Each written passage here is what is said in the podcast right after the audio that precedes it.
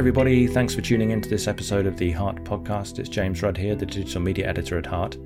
Today, Dr. Andrew Perry is taking the reins and is interviewing Dr. Stephanie Curtis, a physician from the Bristol Royal Infirmary who specialises in caring for women who are pregnant with comorbid aortopathy. Dr. Curtis has written a lovely review paper which is called Aortopathy in Pregnancy Everything You Need to Know, and I hope you enjoy the podcast.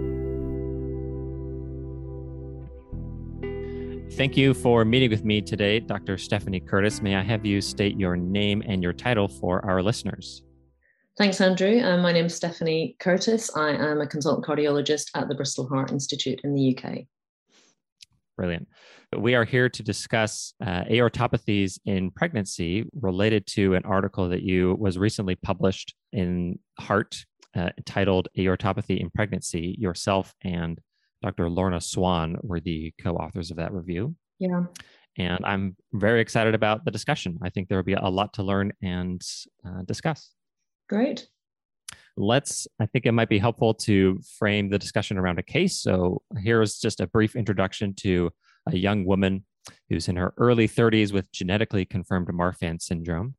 Notably, her family history is notable for a father who had an aorta replacement prophylactically in his 50s and she presents for preconception counseling. Her echocardiogram at the clinic visit demonstrates the sinus of Valsalva measurement of being 4.3 centimeters. So, with that as our background and thinking about how we counsel and discuss pregnancy with this patient, maybe we can start with discussing how commonly do aortic aneurysms um, occur during pregnancy. So that's a really good question, Andrew. And uh, the answer is, I suppose, we don't always know because we don't scan healthy women routinely. Um, in fact, we don't even listen to healthy women's hearts when they're pregnant routinely. Um, but we certainly know how many aortas dissect in pregnancy, and we have studies of uh, most commonly Marfan syndrome um, and some other syndromes such as Loeys-Dietz syndrome, vascular EDS, and so on. And uh, we know that in Marfans, there have been many, many studies on this, and probably the, the dissection rate is around three to four in a 100. Um, and that varies quite quite largely, and people are at very much different risks. We, will probably talk a little bit about this as we go through, but some women are at much higher risk than others. Now, our patient here, well, first of all, I'm delighted she's come for pre-pregnancy counselling for a start, because unfortunately many patients don't, um, and many patients aren't aware that they are at risk, and that's one of the biggest challenges that we have.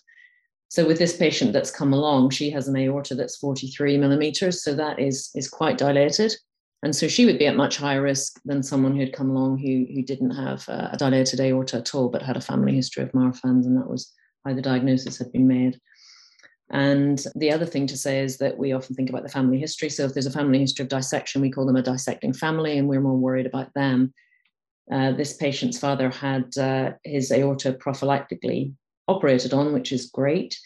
But um, he didn't dissect, but he, there may well, well be a more distant family history of that. And it's really important when we see these patients, we take a really detailed, extensive family history. And, and that's something that I have learned a lot from my genetics colleagues, how to take a really good family history. So we need to know brothers, sisters, aunts, uncles, grandparents, and, and not just if there's a family history of uh, Marfan's, we want to know about sudden death and aortic operations and so on. So that's what we would need to thrash out there. But certainly, this patient would be at higher risk um, than some others. So you said that uh, you're glad that she presented for preconception counseling. Is it uh, more common that patients present while you know having been pregnant and then discovering an aneurysm during the pregnancy, or having presented with a dissection? Yeah. Or maybe better said, the question is, what is the most common presentation for these women?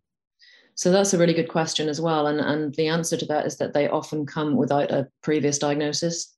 So um, many of the papers, when you look through them, the patients were not aware that they had they were at risk to start with. Now, some of them might have known they had Marfan's, but there are several papers that show that probably about two thirds of women were not aware that they're at risk, and that that is one of the biggest problems that we have. So often, when I'm counselling women that have come, I say, well, actually, you're in a very good position because you are aware there's a there's a risk, and we're going to be watching you like a hawk and so mm-hmm. your risk is actually probably a lot less than three to four in a 100, even if the aorta is quite big, um, because you'll be in a cardiac center and uh, we will do what we do with, with women that are high risk. So we've had a number of dissections present to our center in the last 20 years or so, and none of them knew that they were at risk. And that's pretty typical, unfortunately. Mm-hmm. So increasing awareness is a really important thing. Okay. Now, thinking about our patient, what are the general principles that we should consider or be cognizant of when we are counseling our patient about her risk for, you know, an aortic dissection or a complication related to the aortopathy during her pregnancy? So the counselling is a is a big thing, really, and every woman who has had her periods effectively needs to be told that this is an issue, and this is something that uh, we often struggle with as adult congenital cardiologists as well. When patients come at 16, 17, and we talk to them about pregnancy with their parents in the room, and they get a little bit upset. But the fact is that most pregnancies are unplanned, and if women don't know they're at risk, then they are at even higher risk. So I think it needs the seed needs to be planted that they are high risk by definition, even if they don't have a big aorta. We've been talking about type A dissection, but in fact, type B dissection can occur and it is, it is pretty unpredictable. So it can happen with a completely normal uh, aortic root. So I think they need to be told early that's an issue. And when I first meet women, it's always my parting shot. There's always, you talk about endocarditis with valve patients, you always talk a little bit about pregnancy with any woman of childbearing age and with any cardiac condition, really. And what I usually say to them is pregnancy is high risk. We will talk about it more in detail when you want to, but just a couple of pointers are. But no woman who's not considering pregnancy wants to talk about epidurals and things like that. It's not on their radar. So when they want to come and talk about it properly, it's a long consultation. I usually write them a four page letter afterwards about all the different ins and outs. Um, I've been working with the Think Aorta community, the uh, patient awareness charity, about doing some patient information um, leaflets and things they can take away because I get tired of dictating the same four page letter. Um, but there are lots of different parts of it. Um, the first thing we talk about is is there anything we can do to improve their risk pre pregnancy? So some women have quite a big aorta, and I normally we wait until aorta gets to 50 millimeters before we recommend surgery, 45 if they're at high risk or there's a family strip dissection, and so on. Um, but if a woman is planning pregnancy, it's perfectly acceptable to refer them, and that's within guidelines at 45 millimeters when their sinuses measure 45 millimeters. So if a woman comes along at that stage, so not our example, then we probably ought to think about an operation before. Um, the age of the woman's important because if she comes along at 39 or 40, um, then you haven't got as much time to think about the, the childbearing years and so that comes into account. We've got to make sure they have really a good up to date imaging. So there's there's no use coming along saying they're pregnant if they hadn't had an MRI for five years. So um, we get some up to date imaging. We look at all the other things. So often they have mitral valve prolapse. We've got to not forget about that. Ventricular function, ventricular impairment can affect Marfan patients. Tricuspid valve uh, disease we're seeing more of as the patients are aging. And the other thing that's important is if we can get a genetic diagnosis, we try to because some women i've had many patients go through pregnancy who have wanted to have pre-implantation genetic diagnosis so they don't have a child with uh, marfan. So those listeners who aren't aware of this you can um, essentially create embryos then test the embryos for the pathogenic variant and only implant the healthy ones. Uh, we don't want twins so we don't want any of that um, but but a lot of them go down this route, and that can take quite a long time. Um, and IVF often is not successful. So again, we want to do that as soon as we can. And then I counsel the woman about her individual risk in the context of all of those different things. Uh, and then we need to talk about the risk of the fetus inheriting the condition if they've decided to go for the, the old-fashioned route.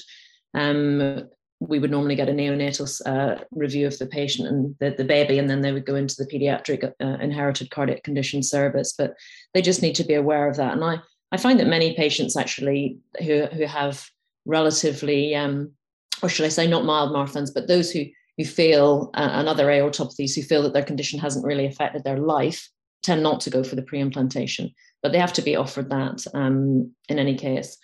The other thing we need to think about is their uh, drugs they're taking. So beta blockers can make babies small, but they are relatively safe.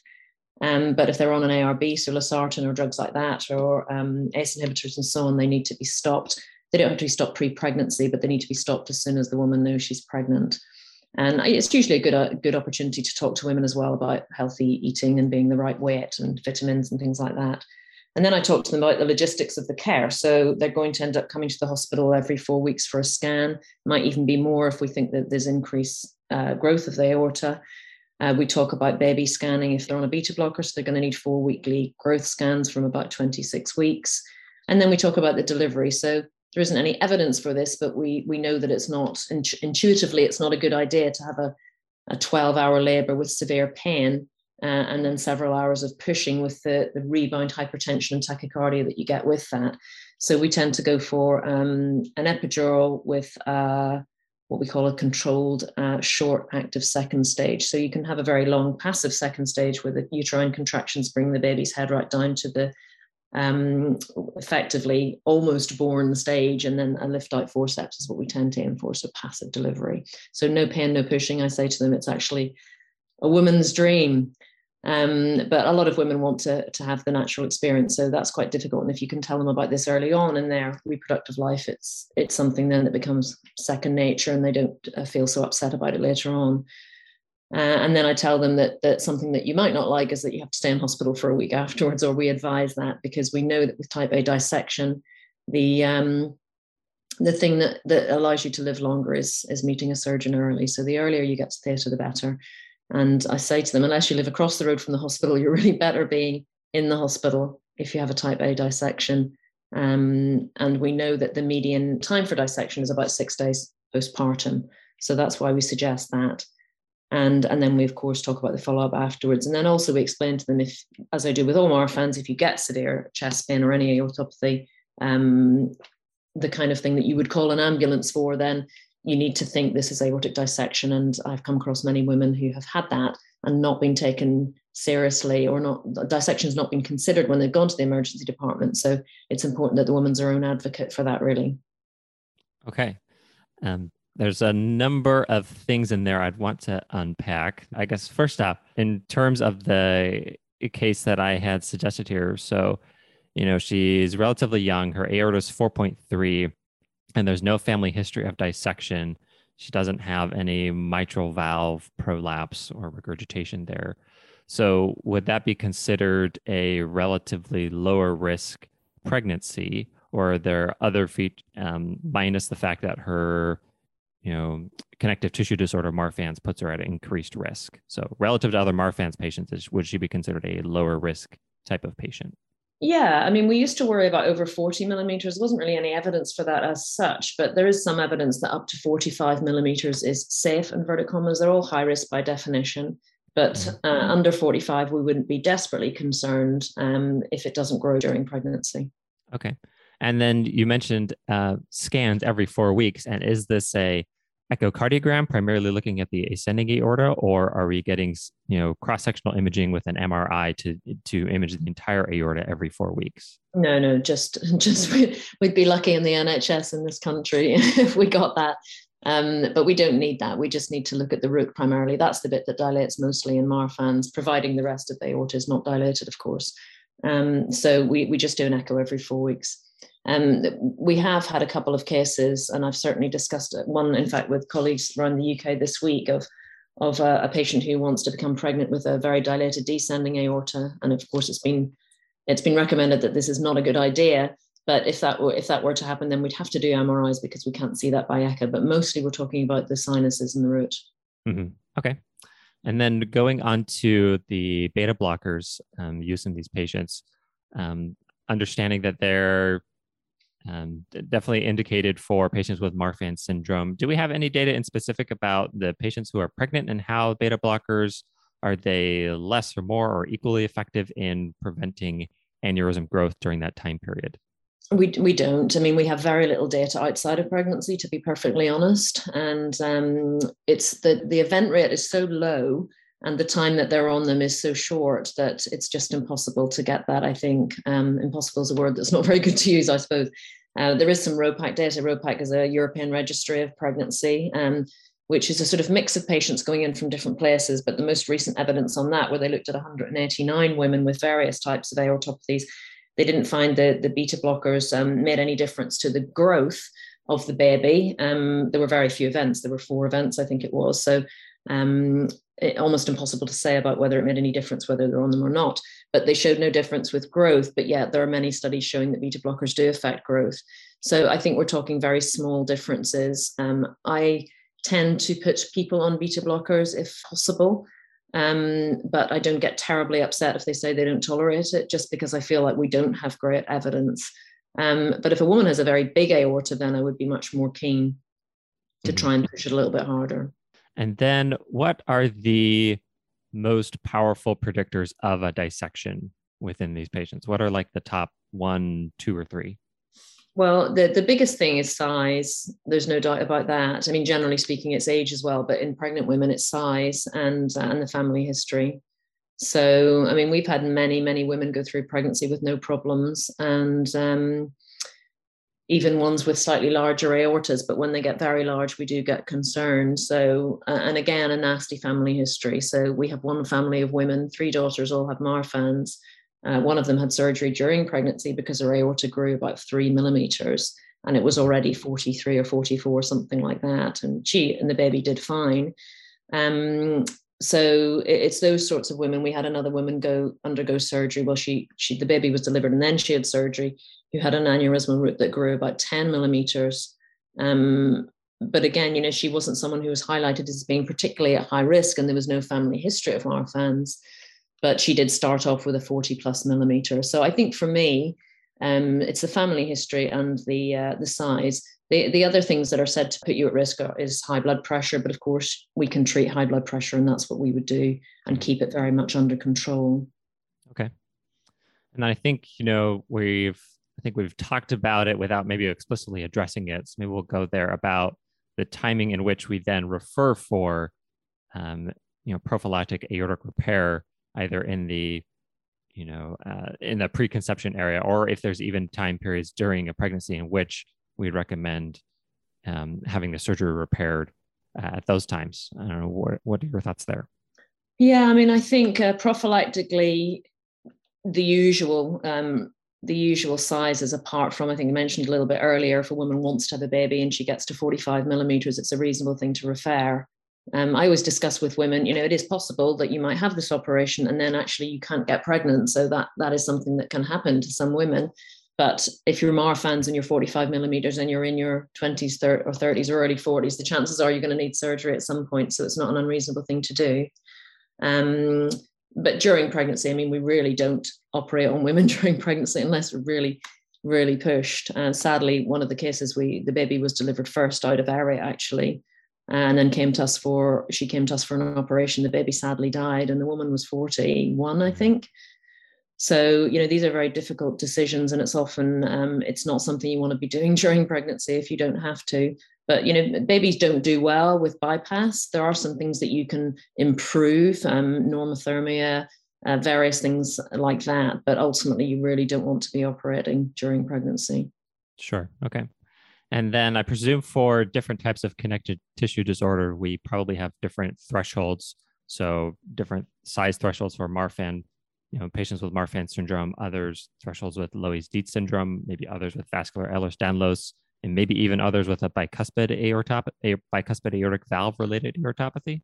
Sure. I mean, we've been talking about Marfan's a lot, haven't we? Because this is the case we started talking about, and that's probably what we see most of, mainly because it's a bit more aggressive. So bicuspid aortopathy, very, very common, but not very aggressive. So we have had many patients go through our centre with pretty big aortas, and they don't appear to dissect at the sizes where we'd be worried about Marfan. So um, that's not really, I think, a major issue. We did a small study just showing that most of the issues with our bicuspid aortas are actually the valves. The valves become a problem. Um, and I've had a couple of patients go through with a 40 to 45 to 50 millimeter aorta. And during the time their their reproductive life, they've ended up needing a valve replacement, even though they didn't when they first came with their first baby, if you know what I mean, and the aorta stayed the same. Mm-hmm. So I think bicuspid aortic valve disease is a much more insidious thing. Um, vascular EDS, if we go to the opposite end, uh, ideally shouldn't be getting pregnant. The risk of uh, solid organ rupture of, of vessels without dilatation is always there and nobody wants to operate on them because the tissues are so friable so we've only had one lady twice in our in our region who's actually done that but uh, i was chatting to some colleagues in london this week who've got a very large cohort but again they just tend not to get pregnant very often and uh, they have a lot of obstetric issues as well with cervical incompetence premature rupture of the membranes early fetal loss and things like that. Um, the Loeys-Dietz uh, are a little bit different because initially we thought they were probably more aggressive than Marfan's, but certainly many of our patients who um, have Loeys-Dietz were originally called Marfan because we didn't used to do so much genetic testing because it was very expensive. So we find quite a lot of that. And there's certainly a, a phenotype of Loeys-Dietz facially that looks very like Marfan's. And then there's the, the typical Loeys-Dietz phenotype with the hypertelorism and so on. So mm-hmm. there's a lot of um, phenotypic variation in the Loeys-Dietz, and, and they're not all so concerning. So Matt Cauldwell, who's a colleague of mine in London, who's published quite a lot of papers on heart disease and pregnancy, published our UK series, and we didn't have any um, events with the Loeys-Dietz. But um, Loeys-Dietz, the threshold for referring is a little bit lower. So we were just talking about that earlier in one of our uh, surgical meetings. Uh, you can refer at 42 millimeters on TOE by the American guidelines, which are in 2010 now, so they're a little bit dated. Um, so the patient I was talking about was a, a, woman who lost a son at age 22 and whose daughter had surgery during pregnancy and lost the baby because of a big aorta. And she turned out to be the proband. And her sister died suddenly of aortic dissection, and she's got a 40 millimeter aorta. So, so when to refer those? So I must say, I, I feel a little bit as though they should be referred a little bit earlier if you if you have a, a pathogenic variant and a very aggressive disease and your aorta is dilated you know it's a fine balance between the risk of surgery and the risk of tearing and i think if you want to get pregnant i would be very very nervous uh, about some of these patients mm-hmm. what we do see a lot of which we haven't mentioned is people with a family history of aortopathy which is not syndromic so hereditary thoracic aortopathy not syndromic and uh, it's very difficult to this is probably a longer conversation than we have time for to counsel them if they have a normal aorta and we don't know the gene and what their risk is and whether they should be treated as high risk or not. And those are probably some of the things we see. Um, that are some of the most difficult conversations, actually. Yeah, I bet. Uh, That's not what you originally asked me, was no. it? You originally asked me about thresholds for surgery, and I went off on a complete tangent. No, that was all very interesting and, and very useful. The and I going back to uh, uh, somewhat wrapping up, but going back to something you uh, touched on earlier was um, was IVF in some of these patients. And so I presume that it's the procedure itself of undergoing IVF is relatively safe, but it's the actual like carrying the baby in the pregnancy. Those are the areas in which that's at risk with those physiological changes related to that. Is that correct? Yeah, that's right with this condition. I mean, IVF, there's a, a couple of stages. One is the um, stimulation of the ovaries. So you can get ovarian hyperstimulation syndrome, which is very dangerous. But in Marfan's, it's not particularly any more so compared to, for example, some of our cardiomyopathy patients um, get a bit nervous about that. So that's not so much of a concern. And then there's the egg harvesting. So that's usually done under sedation or light anesthetic. And again, for the Marfan's patients, whereas some of our congenital patients, that is a big issue um, it's not really a concern. So the IVF process isn't a concern, but twins, uh, we don't like twins in high risk cardiac scenarios because twins are high risk anyway. So um, I did have one patient who had a 43 millimeter aorta who had twins by, I say by mistake, but by nature's nature's beautiful mistake. Uh, both both of them have Marfan's actually, um, but she was quite concerning. Um, but generally speaking, uh, yeah, it's it's similar to um, to other IVF patients. Okay, and then this might be completely off topic, but I was wondering about the idea of surrogacy for some of these patients as well, and if that's ever something that comes up. You know, having the another woman carry the pregnancy for a patient with one of these conditions. Not really in this, I have to say. It's not something I've seen. I've seen it in many other scenarios where the, it's too high risk for the woman to carry the pregnancy. But Marfan's, it's not prohibitive to be pregnant. It's just high risk. Whereas some women, it is prohibitive. Um, now, the, the patient I was talking about who's a very dilated descending aorta that I suggested that for, but I'd be equally concerned about her having um, high, ovarian hyperstimulation syndrome. But the problem with surrogacy is it's very expensive. Um, it's not obviously provided on the NHS. And so that's quite often the reason why a lot of women don't do it. Mm-hmm. Sure. Okay. One thing we didn't talk about actually was Turner syndrome. And it's, uh, we talked a little bit about the scanning. So Turner's the, the aortopathy and also in BAV, the aortopathy is typically ascending. And so you can't always see that on echo. And sometimes you do have to do more regular cross sectional imaging. But I must say, although echo is not good at being very accurate for looking at the ascending aorta, and often you can only see it in systole when it kind of comes back into the frame, it's good for serial imaging. So as long as you're just comparing to what you measured before, um, it's usually fine. Do you generally, given that discrepancy, do you generally do some type of cross-sectional imaging first to correlate and then follow with echocardiograms afterwards? And not not during pregnancy typically, because unless they've not had it done before. So I would do an MRI on someone during pregnancy if they hadn't had one in the last couple of years. But if they'd had one in the last year, then I wouldn't I wouldn't do any more. Got it. Okay, very good.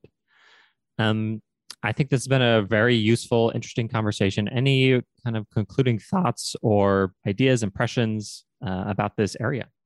Um, not really. I think probably the f- most important thing for people to take away, which I said at the beginning, was just awareness. And um, I think uh, if if everyone, including midwives, ED people, and cardiologists, were were aware of these patients, I think you know we could save some of these lives uh, and women who dissect because I think the ones that already come to us are um, you know the, the chosen ones in a way that are much at lower risk. So it's really trying to identify the women outside of this this group. Okay, perfect. Well, I appreciate your time and thank you so much, Dr. Curtis. Thank you too.